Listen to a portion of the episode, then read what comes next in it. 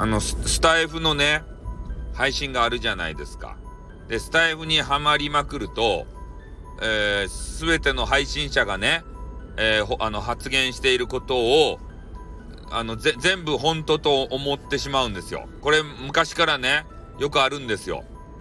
で、まあ、それが元でね、えー、トラブルになる方も多々いるというような、まあ、話を聞いたり、えー、そういう失敗談をね、えー、いっぱい見てきました。まあ、なので、えー、その話がね本当なのかどうかっていうのはもうその配信者しかわからんわけですたいね。本当なのかフェイクなのか。ああ、で配信者っていうのは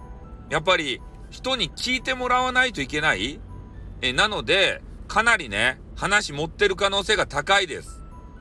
ね、俺の配信なんていちネタを仕入れたらねそれをひゃくにもせんにもするけん。ね、いろんなあの言葉かぶせてさ、ね、うんそ、そういうことになっとるけん、あんまりね、あんまりね、伝えかんけど、ね、俺が言うことはね、もう話半分ぐらい切り捨ててね、聞いた方がいいかもしれん。その敏感な人は、あの感じ取るあのの感受性が強くてね、すべてをそのまま受け止めてしまう系の方はね、うん、俺はその方がいいかもしれんなと思う。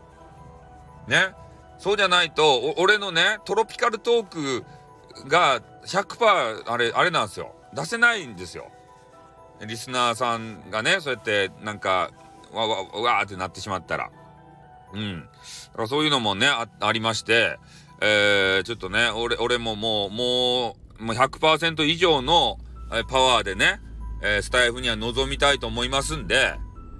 ね、だからよくあのーえー、優しいジェイカーさんの あ, あれ恋人のねスミッチが言ってるじゃないですかね。スタイフさんは詐欺師だってね詐欺はしてないんですよ。詐欺師って知ってます？あれ定義をあれ金巻き上げることですからね。だ人をだまくらかして金巻き上げてないからねおだから詐欺師ではない、うん、嘘つきでもない、ね、嘘はついてないですよ。うん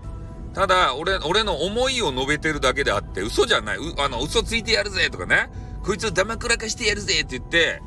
話してるわけじゃないから。俺が一個掴んだネタを、俺の独自の分析、えー、のもとに、えー、皆さんにお伝えしてるだけなんで、嘘と違うんですね。うん。分析の方向が間違ってるかもしれんけれども、それは嘘じゃない。ね、みんなは騙してない。